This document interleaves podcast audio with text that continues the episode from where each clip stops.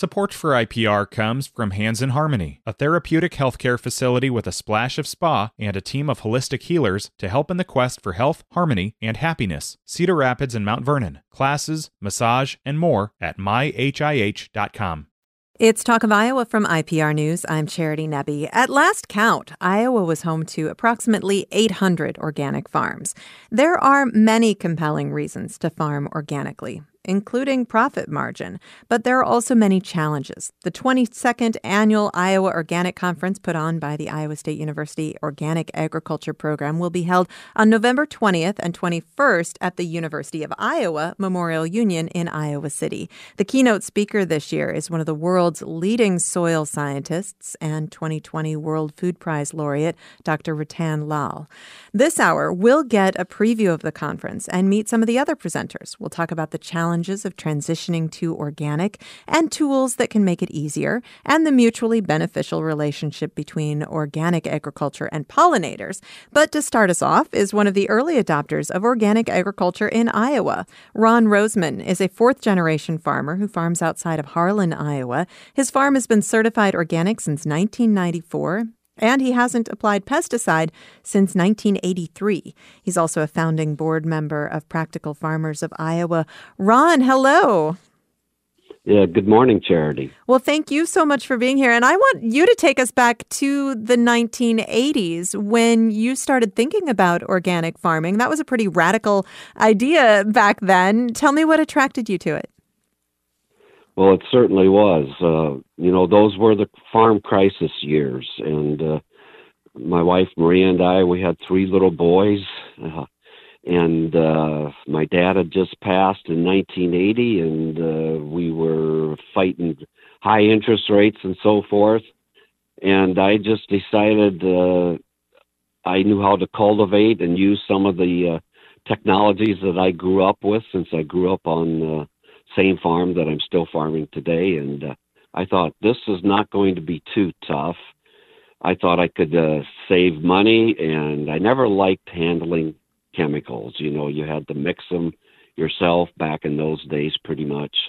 They weren't custom applied, and I just didn't think I had to have them, and that led down a path that I have never regretted. Well, tell me a little bit about your operation today, because uh, you've, okay. as I mentioned, you've been in that doing this work for gen- decades now. Tell me about uh, Rosmann Farms in 2022. Okay, sure. Uh, today we have 700 acres, all certified organic. A very diverse organic crop and livestock operation with corn and soy, small grains like oats and hybrid rye, uh, hay and pasture, and we have farrow to finish hog operation, uh, certified beef cow operation where we feed the cattle out, and then uh, 250 egg layers. And we have two sons. Two out of our three sons are working with us on the farm. Uh, my wife Maria runs a store on our farm where she sells our own beef, pork, popcorn, and eggs for over 20 years now. And uh, have to include our last son, Mark, who works for the Foreign Agricultural Service uh, as a trade representative in New Delhi, India. So oh, wow. we're all involved in agriculture.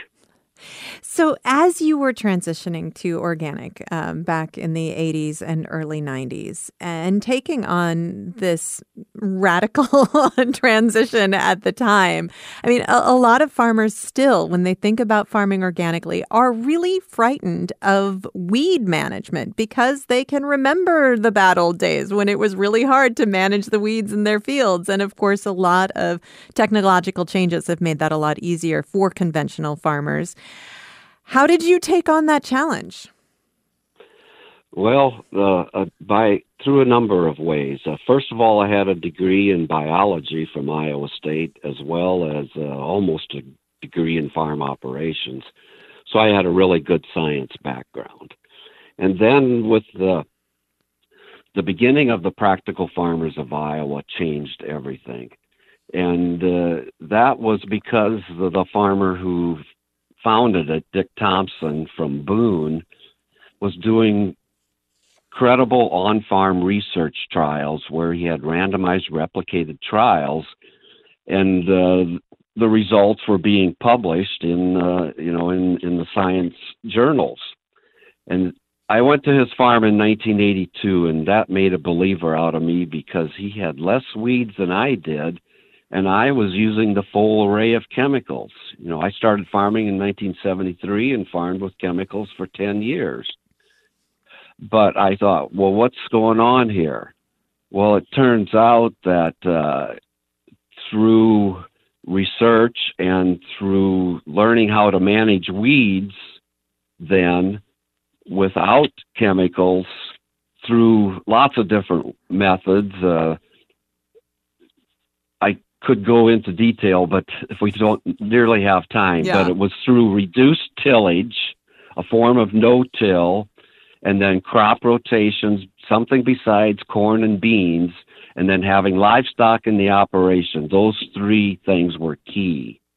And then it was learning from other farmers too. We all started learning together through the Practical Farmers of Iowa. And with this kind of mechanical weed management and the, the rotation and the livestock in the operation, this also makes it possible for you to really enhance the health of the soil, which I know is one of the big focuses of this year's organic conference. But that has made it possible for you to not have to add commercial fertilizer to your system, too, right? Definitely. We we are really proud of the fact that we haven't applied any commercial nitrogen since 1982 and we just harvested our organic research corn trials uh, and uh, we had one of the varieties in a very dry year that went 191 bushel and that's with only with composted manure added to the uh, uh, soybean ground where we uh, planted the corn in. So, and then with organic prices, uh, you know, organic corn is priced right now at eleven dollars and fifty cents a bushel. So, so we think about net returns, not the absolute highest yield. Well, and I was just going to ask you that because there are a lot of, um, I think, myths about organic farming in Iowa. There are also politics that surround organic farming in Iowa, the idea of transitioning to organic. But I know all farmers care a lot about that bottom line. And, and this has been profitable for your family?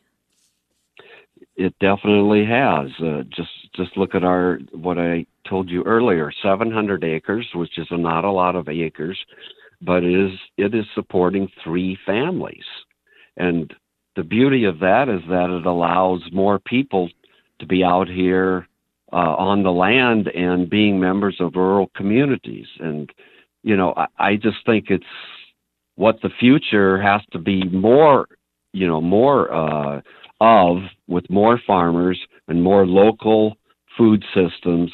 And you know, the the research has been is showing that our kinds of farms emit less greenhouse gases uh, for lots of reasons because we're not using chemicals and you know the big amounts of fertilizers which nitrogen by the way produces nit uh, the excess nitrogen produces nitrous oxide which is 200 times worse greenhouse gas than CO2 so anyway the farms of the future have to include more local foods and more resilient farms that are not using as much of these harmful substances that affect us, uh, you know, so much with our health and our the health of our water. Right. And then I was going to mention the health of our water, which doesn't necessarily just stay on your farm, but that's a, an important part of this puzzle as well. I, I think a lot of people are also afraid of the idea of organic farming because they're afraid that it's going to be so much more work than what is already a difficult job. Do you feel like you work harder than other farmers? Oh, yes and no. I, I definitely think there's more management and more thinking, but that's what I just crave. And and we are fully employed. You know, we're not, uh, uh, you know, conventional farmers do have more time because uh, because of how their operations work. Uh, there's a lot of peer pressure too in out here in the rural areas. Uh, if if you have some weeds, people are going to uh, see them, of course, and they're going to make judgments. But some weeds, as long as they don't hurt your bottom line, you know, you know, we're never going to get rid of weeds entirely. Just look at the weed resistance mm-hmm. now uh, to uh, some of these older pesticides like Roundup. Uh, so, so you got a lot of conventional farmers looking at alternatives to uh, pesticides as well. You are taking part in this organic conference, uh, giving other farmers an opportunity to learn about weed management from you. And I know Practical Farmers of Iowa does a lot of education, farmer to farmer, and, and bringing people together. Do you feel like the resources that people need to farm organically are more available now? Uh, there are places to turn for the important information they need? Oh, definitely. So, uh, you know, there's organizations in every state that are similar to uh, Practical Farmers of Iowa. And of course, we also have the other sister organization, the Iowa Organic Association in Iowa. Uh, USDA has stepped up to the plate, you know, since the advent of the National Organic Program back in around 2002. And I just also wanted to mention also, I'm not doing this program alone on weed management. I'm doing it with a young farmer from Audubon whose name is Eric Madsen. And so, uh, you know, we are so proud of the fact that in, in PFI, with 5,400 members now in the state of Iowa, that we have so many of them that are beginning young farmers. Ron Rosmann, thank you so much for talking with me. Well, thank you so much, Charity.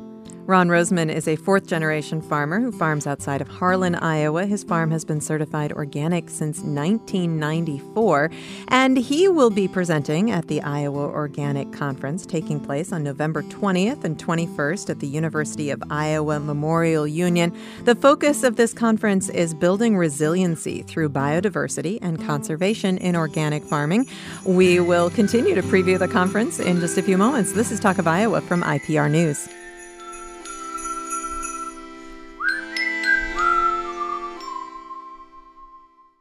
Support for IPR comes from Hands in Harmony, a therapeutic healthcare facility with a splash of spa and a team of holistic healers to help in the quest for health, harmony, and happiness. Cedar Rapids and Mount Vernon. Classes, massage, and more at myhih.com. This IPR podcast is supported by Cultivating Compassion, the Dr. Richard Deming Foundation, fostering causes that enrich the community, generate understanding, and cultivate compassion including Above and Beyond Cancer. It's Talk of Iowa from Iowa Public Radio. I'm Charity Nebbe. This hour, we're previewing the Iowa Organic Conference taking place on November 20th and 21st at the University of Iowa Memorial Union. The focus this year is building resiliency through biodiversity and conservation in organic farming. Later in the hour, we'll talk about the mutually beneficial relationship between organic agriculture and pollinators. With me now is Bryce Irlbeck. He is a fifth generation farmer, founder of AgriSecure, a platform platform designed to help farmers transition to organic. He currently owns and operates B&B Irlbeck Farms, a large-scale organic row crop operation in Manning, Iowa. He is on the line with me now. Hello, Bryce. Hi, Charity. Thank you for having me. Well, thank you so much for being here. And uh, I would love to hear a little bit about your origin story. Um, you started converting your farmland to organic in 2015. What attracted you to this idea? Yeah, so I think uh, one of the big big aspects of this is we were too small a farm to make it conventionally, and and being able to put that into numbers and understanding that uh, there was no room to come back and not even a full time job for for my dad. That uh, we I started looking at other options out of college, and one of those was organic production. So we did it uh, first uh, for economics, and then second, uh, we we learned a lot about farming. And uh, as your previous guess there of how to utilize the, the natural nutrients in the land and, and grow crops that might not be a, a, as good as our conventional crops, but uh, economics wise, they're better and, and, almost as high as yielding. So. So when you first started considering organic, was did that I realized that it, it was not nearly as uh, radical an idea in 2015 as it was back when Ron started thinking about it in the 1980s. But was that something that you had thought about before? Or was this a new idea to you based entirely on economics? Yeah, so I had we had organic growers in the area, and uh, and honestly, after college, I hadn't paid attention to them very much, but uh, started to learn from a few people in the industry what what the economics were uh, on organic and understanding what it would take to be successful organic, or thought I knew what it would take to be successful, and, and we're learning every year. So it, it was a little bit of understanding and being able to talk to previous organic growers, and then uh, applying that to our farm and understanding that it it could allow us to come back and, and be a part of the farming operation. Tell me about your operation today, B and B. Yeah, so it started out about 700 acres, and we're between four 4,000 and 5,000 acres today. And what we've done and grown is through alfalfa and corn and a little bit of soybeans. And so our major bulk of it is alfalfa and corn, three years of alfalfa, one year of corn. And then we raise corn for a, a chip company, and almost 100% of our corn goes directly into a, a chip uh, that, that is sold throughout the U.S. And so we are focusing, we make 100% sure that we have a good, healthy corn crop that uh, has good food grade corn. Well, and that that is an interesting um, part of the puzzle because so much of the corn grown in Iowa does not go directly into food. So you know that that your corn is being turned into corn chips that people are are consuming, huh? Yes, yeah, it uh, gets it actually gets cleaned uh, and then uh, goes in a 50 pound bag and goes straight to the food processor that we know very, very well and uh, has actually been out to our farm multiple times that we're good friends with. So, so you talked about turning toward organic because you had too small of an operation to really be uh, profitable conventionally. That that's not the case today with 4,000 to 5,000 acres. So, being organic has helped you grow. It has. It it is it has provided the economics and the opportunity to grow. Uh, for us, conventional wise, it's just uh, you're barely even people making money this year conventionally are going to give it back in a few years when the market turns. Organic has that. Uh, I like to say it's again we went for this because economics, but now you understand the economics allow you to do good good things for the land, and that's where our three years of alfalfa, one year corn, we grow almost all of our nitrogen and and, and all that, and so it, it allowed us to grow sustainably and hire people and pay and pay people and have you know all the benefits that you would at a good job. And so I think it, it's sustainable through economics, and then it, it trickles down. So Tell me a little bit about the transition process for you, because that is another one of those challenges that makes farmers think, ah, but I don't know if I can actually do that. The transition process to organic is long. Tell me about it. Yeah, so it is definitely if you're just starting off with no organic acres, uh, very it seems long and very difficult, but it can be pretty fairly easy. And how we've done it is put uh, alfalfa in and grow alfalfa for three years. Uh, and I understand it's a little bit easier where our farm is located. We have good alfalfa markets, and, and we've taken five to seven years to build those alfalfa markets up. So just didn't happen overnight. But you can be as easy as growing alfalfa. And in 2015, it was either lose money on corn or soybeans or lose money on alfalfa uh, during the rotation. And we didn't have to cultivate alfalfa. We don't have to rotary hoe alfalfa. We didn't have to have the amount of chicken manure to grow corn. And so alfalfa was the easy choice for us in 2015 to transition through. Now in 2022, it's a little bit different. I think there's a little bit different economic picture. Uh, but for us, we still transition through alfalfa. We plant it, we harvest it uh, 16 times. We'll even do one year of organic alfalfa before we go to corn. And so we take care of the weeds. We put nitrogen in the ground, and we're we're, we're highly guaranteed a uh, very good corn crop after that transition.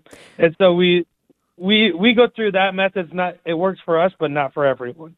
Well, and and Ron was mentioning uh, the rotation that he implements on his farm, and we didn't really dig into that. And it sounds like you've worked out a rotation that works really well for your farm. We do see with a lot of conventional farmers, we see the corn soybean rotation, those two crops back and forth, back and forth.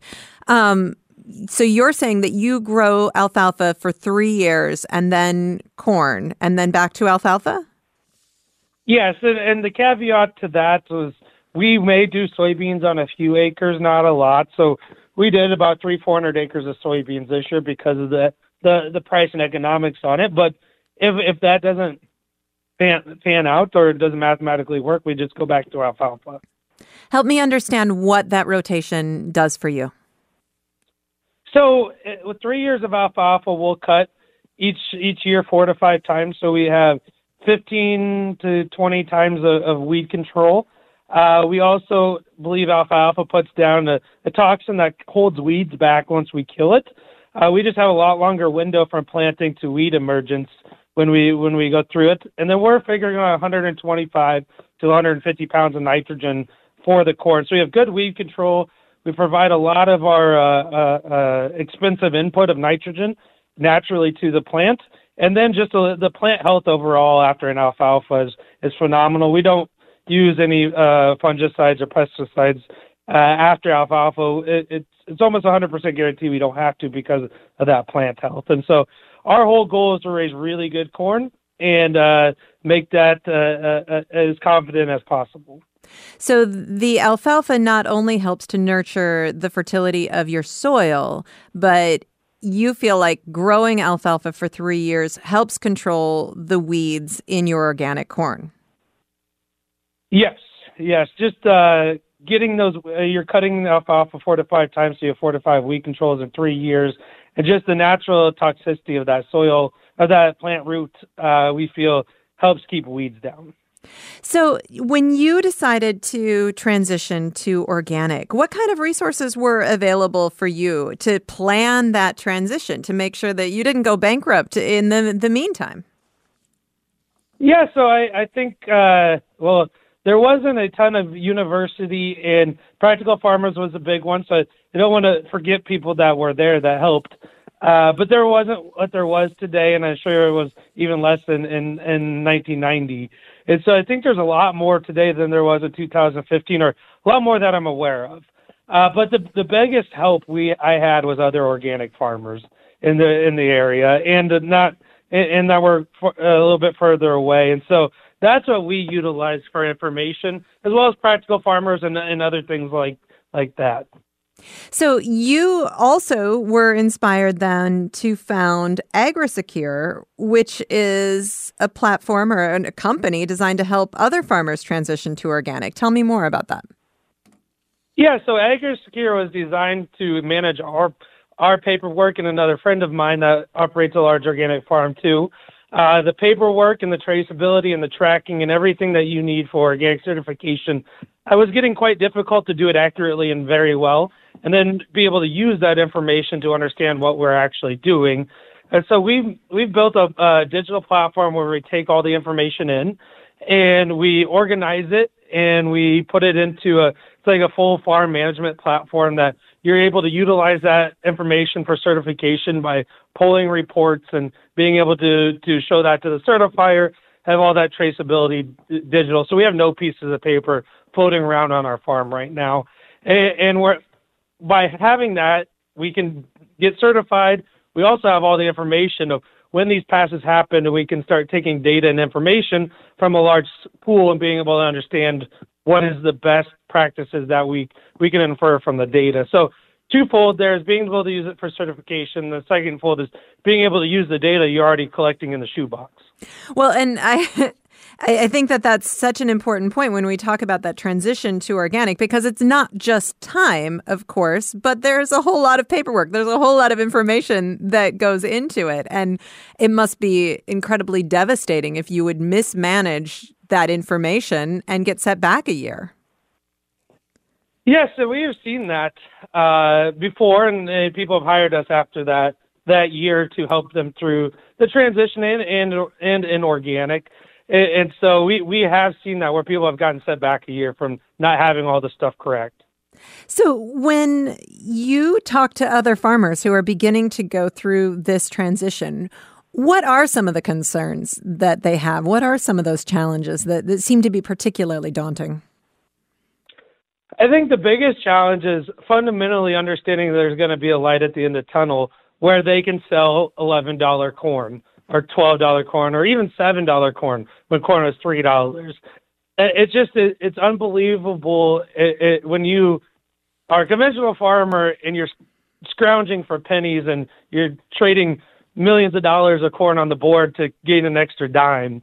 Uh, that this is a real market and that people are paying for it as established, and it is uh, there. It's going to be there long term, and it's been around forever. So I think the fundamental idea of being able to sell higher value corn while doing this process at the end of it is very hard for the growers that we work with until they they get to that organic, they go through the process, and they do it.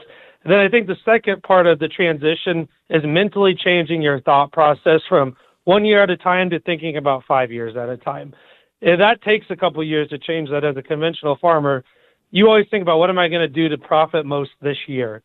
And I think uh, organic farmers, you have to think about that in five to 10 year terms that I can imagine that that would be a challenging mindset to change. Uh, I mentioned at the beginning of the show that last time there was a, a survey, there were approximately 800 organic farms in Iowa, and of course that that represents a huge diversity of farms. There are many different kinds of organic farms in the state. Uh, you're talking about a, a, farm where you're growing corn, obviously alfalfa as well, but you transitioned a row crop operation to organic. Do you have a sense for if there are a lot of row crop farmers who are considering this this path? So I the I think there is a lot of people interested, but uh, I think the difficult part is the land ownership base is is owned by 65 years and older, and they're doing fairly well right now. And you know, to to have them want to transition to organic is very that's not going to happen. Hmm. And the young so the, the fact that so many farmers, conventional farmers, are renting their land is is one of those things standing in the way. Is what you're saying? No, it is. It is. That's standing in the way, but I think a, a lot of those older generation are still farming. Okay. Uh, that that it might be another 65 year old renting to another 65 year old, and there might be another generation coming up, and there's no reason for those guys to change, or and they don't want to hand over controls. I got lucky enough where my parents said, "You you take it, you take out the loan, you do it," and they they let me take control of it and, and go do it and I don't think that's the case. And then I, I think there there is a next generation that would attempt this and try it, but it's hard to get that that uh, going, get that started. Do you feel like politics stand in the way for a lot of people that they just think uh, they dismiss organic before they really consider the benefits? You know, I don't see that as much. It's not a negative connotation in in the the people that I have have uh, uh talked to and uh, worked with. It's not uh, the neighbors have been good, and and I work with 70 to 100 uh, growers in in the area. And so it's not the it's not the the politics, it's the workload and and the new learning that uh, really has kept people back. Yeah, I asked Ron this question too. Do you feel like you work harder than conventional farmers? For dollar for dollar, no. Um, but uh, and, and if you take the amount of hours per acre, yes. okay. and so, uh, since you went through that transition, what would you say your greatest challenges have been to organic farming once you got through that that big hurdle? and this might be a little political, but it, it's figuring out who to sell to and who to not sell to has been the biggest thing. Growing crops, uh, once you get a hang of it and you understand how to do weed control, you get your fertility down it's not as difficult as, as the first year. It gets exponentially easier every year. The hard part of organic is all the bad actors and their that that can make you bankrupt through none of your own fault. Oh, interesting. We have about a minute left, and I have a hundred questions about that price. so I think we'll talk about that another day. But um, to somebody who is considering transitioning a conventional farm row crop operation to organic, what's the one thing you'd tell them? I would say go to the USDA government and pull the. This is this is how I got started. Go to the USDA government, pull the national statistics for the the return on conventional row crop farms in the last 70 years, and you'll see why the decision to really think about this is. I think not counting 2021 and 22, it's like a dollar an acre, a dollar fifty an acre is the average return from a row crop farm conventionally over the last 70 years. So the bottom line really is uh, where you would start in, in telling people to to give this a chance. Yes, the rest of it will come. You'll start understanding soils. You'll start understanding crop rotations and soil health. Uh, those the organics really pays for you to do that, and you have to do it, otherwise you're going to fail. Uh, and so that that uh, understanding the benefits of economics first, and then applying those economics to making your soil better. Bryce Irlbeck, thank you so much. Thank you. Bryce Irlbeck. Yeah, you too. Bryce Irlbeck is a fifth generation farmer and founder of AgriSecure. This hour, we are previewing the Iowa Organic Conference taking place on November 20th and 21st at the University of Iowa Memorial Union. The focus this year building resiliency through biodiversity and conservation in organic farming. Coming up in just a moment, we're going to talk about pollinators. This is Talk of Iowa from IPR News.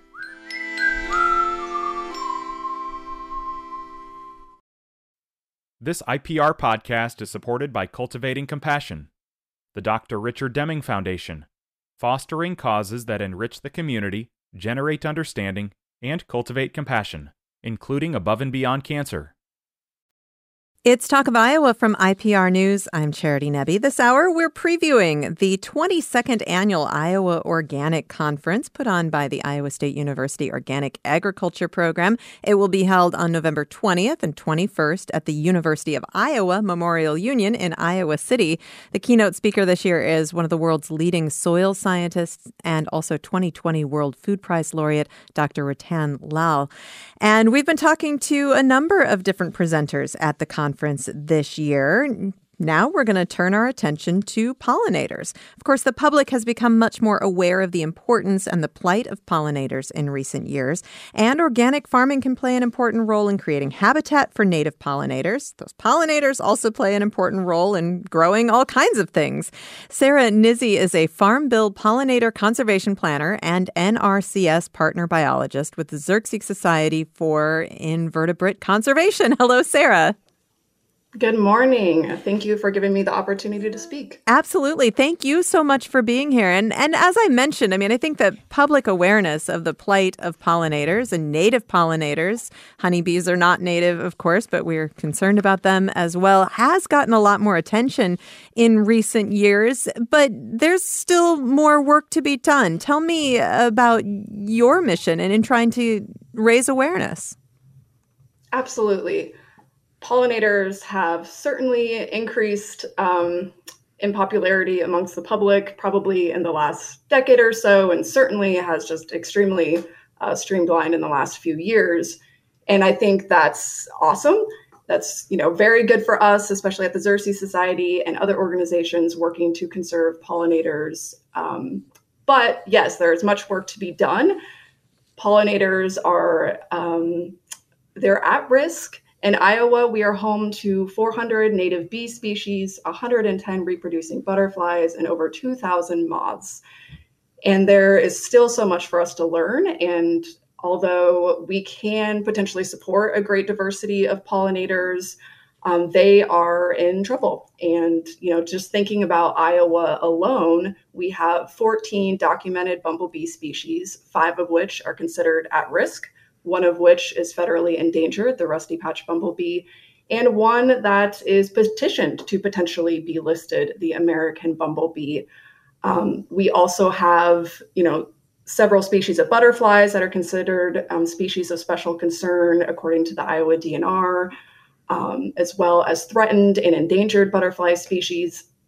And then thinking more broadly outside of Iowa, 28% of North American bumblebees are considered at risk, 50% of leafcutter bees, 20% or 27%, excuse me, of mason bees, which are really important for some of those early um, orchard crops such as you know blueberries or apples, and 18% of North American butterflies. So although people awareness is increasing, we still need to be doing more and more work to get habitat on the landscape, whether that's big or small. It, feels like this conversation about the plight of pollinators really began for a lot of people with honeybees and colony collapse disorder and these concerns about um, honeybees you know disappearing in many cases. And a lot of people who work in agriculture depend on honeybees. They're you know they can be farmed themselves and moved around and used as a tool in agriculture.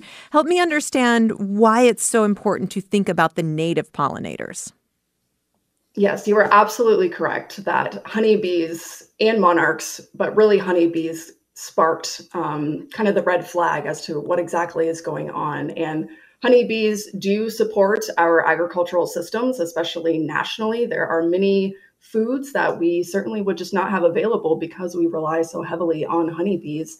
But it's important to recognize that honeybees are managed by humans. They are essentially domesticated.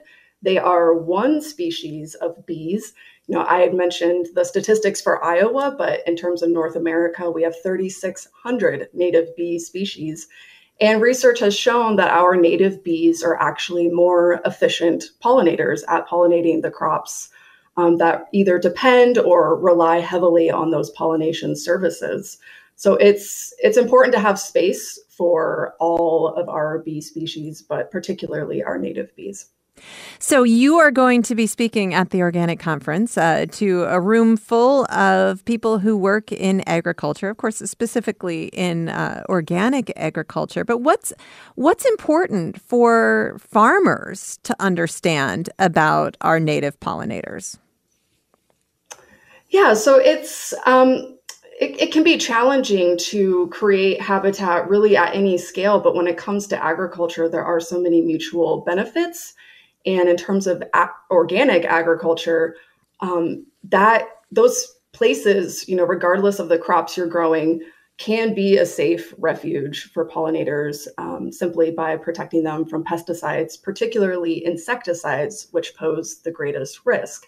And then mutually, farmers are able to see benefits with their yields, with potentially um, you know pest problems because we could have a whole nother conversation about beneficial insects um, as well as pollinators. And granted there are crops that don't rely heavily on pollination. Of course you know corn and soybeans being one of them. Corn is wind pollinated and soybeans can kind of take it or leave it. Um, but many of our grow- organic producers are growing um, diversified on diversified farms with fruits and vegetables that do rely really heavily on pollination. So, providing spaces for habitat and providing areas with protection from pesticides um, can increase those pollination services, um, potentially pest decomposition, um, aesthetics, of course, and just having research has shown 20% um, of a farm in habitat can receive those benefits from pollinators and beneficial insects, whether that be yields or again, like that um, crop pest management. Um, so there's really no shortage of potential. When you talk about habitat, what are we talking about? So habitat, um, in order to it's, it's a broad term, but habitat in terms of pollinators is providing nesting and overwintering shelter as well as forage and protection from pesticides in order for pollinators and or beneficial insects to complete their entire life cycle.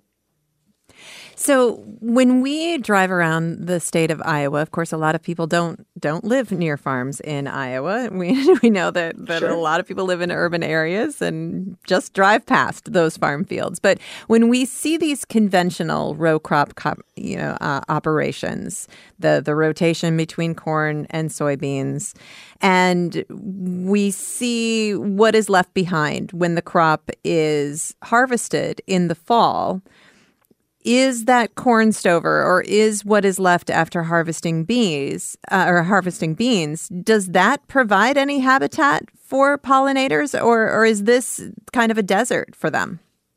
I mean i would say by and large um, it's likely more so of a desert. Uh, there is potential in some areas where if there is nearby refuge or you know whether that be a roadside or um, a bordering timber or a riverine area, that there could be potential for um, neighboring habitats and there could be ground nesting bees utilizing some of those um, spaces within crop fields.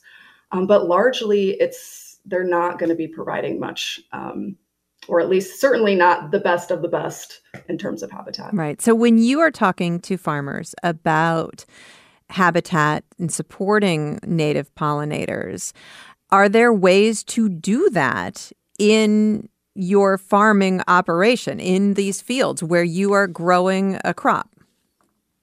Absolutely. Um, and it it can take place again at really any scale, whether those are um, urban farms, which certainly have different and more challenges when thinking about habitat, but all the way up to those larger um, conventional or organic row crop situations. Because generally i would say most farms there's got to be somewhere that's not producing as much or there's not as good of yields or it's perpetually wet uh, where it may make more sense to um, discontinue cropping those acres whether that be permanently or for 10 or 15 years and put that into habitat but then also thinking about the placement of habitat and keeping potential pesticide um, exposure in mind in helping um, mitigate that exposure. So maybe, you know, thinking about the space and utilizing natural boundaries and other things like that.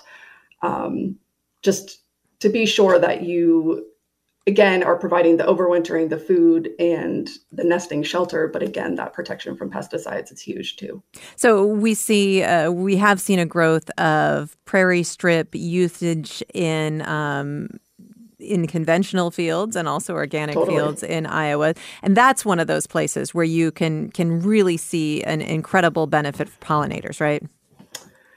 Yeah, certainly. And especially in areas where there may otherwise not be a lot of habitat around, um, kind of those biological deserts, uh, so to speak. But again, when thinking about prairie strips, I, it's also important to still continue having um, that pesticide conversation, although it's often very uncomfortable, um, and continue making ways to mitigate that exposure.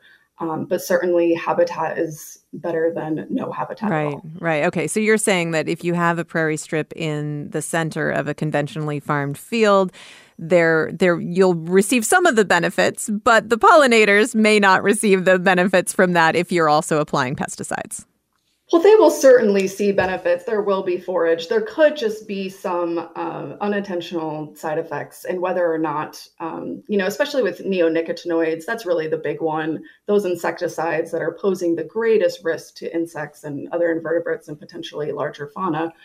Um, just keeping it in mind and being aware that um, you know there could be implications for that. Right.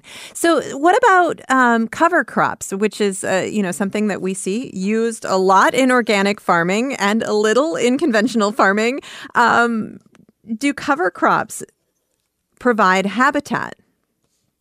They certainly could, um, but it really depends on the type of um, cover crop that you're using, and obviously that can really vary from operation to operation, and you know goals and objectives and all the rest.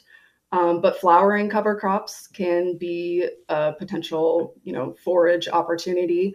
Um, there's not a ton of nesting or overwintering potential, but uh, flowering cover crops are an option to help pollinators, one of many on the farm when you when you talk with people about pollinators of course the the highest profile pollinators tend to be different kinds of bees. Do you do you feel a reluctance from people uh, when you start talking about the importance of bees?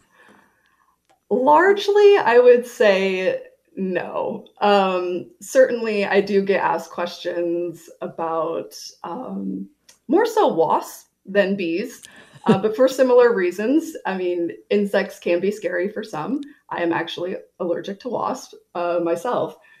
But, you know, male bees do not sting. Uh, solitary wasps are make up a large portion of wasp and they are very docile. Um, so there it's, you know, if you leave them alone, they'll leave you alone. Now, a lot of the people that I've interviewed about pollinators over the recent years have been entomologists, but that's not your background. Tell me how you got involved in this work. I am not an entomologist, and I'm so happy to say that to a large audience. Um, yes, I work for the Xerces Society, which is full of very talented um, entomologists and people with diverse backgrounds. But I came into conservation with the um, natural resource management, restoration, ecology background. I am very into plants, um, particularly native plants. Working within the prairie ecosystems has really driven my career over the years. I have only worked and lived in Iowa, although I have worked all over the state. So I came across this opportunity to work with the Xerces Society, and I really thought that it was basically the next level for me to uh, think more deeply about native plants and the relationships with insects and specifically pollinators. So, as this conversation has gotten traction, as more and more people have, have even created pollinator gardens in their own yards, on their own land, uh, what is missing from the conversation, do you think? What, what are the messages that you feel like we really need to amplify at this point? I think the big message is, you know, of course, kind of providing the the the four key components when thinking about pollinator habitat. Again, I've said it over and over: nesting and overwintering habitat, food and protection from pesticides, and then lastly, um, sharing your story with other people. Um, I think the key messages that may be missing is just the power that people have and the power to inspire others. And that can be very subtle. It doesn't have to be a grandiose gesture. It can be just as simple as putting a sign out in your yard or having a conversation over coffee uh, or getting involved locally with policy um, within your communities to help you know drive this um, drive the train to increase more pollinator habitat um, so it's it's it can be a really complicated, big issue with no silver bullet or simple solutions. But I think something that we easily forget is just um, the power of connecting with one another and sharing our stories and why we do what we do. So you will be talking to an audience that has been drawn to the organic conference. So, so the majority of them will already have embraced um, a, a, lot of these messages about conservation. What are you hoping to be able to communicate at this conference? Yeah, that's an excellent question because I don't think the people sitting in my room are going to necessarily need to be sold on pollinators. They're obviously interested. So I want to be sure to give them the knowledge to really understand the biology and the life history of pollinators. Because I think in order to conserve any species, it's important to kind of know the day in and day out of how how they you know work in the world and how they survive and then again hopefully just inspiring them to whatever action it is that they can take however big or small to um, share that with other people and to help spread the word. Sarah thank you so much for talking with me Thank you for having me. Really appreciate it. Sarah Nizzi is a Farm Bill pollinator conservation planner and NRCS partner biologist with the Xerces Society for Invertebrate Conservation. She will be one of the many presenters at the Iowa Organic Conference taking place on November 20th and 21st at the University of Iowa Memorial Union. The focus of this conference is building resiliency through biodiversity and conservation in organic farming, and there is still time to register for the conference. Again, it's coming up on the 20th and the 21st. This is Talk of Iowa from IPR News. I'm Charity Nebbe.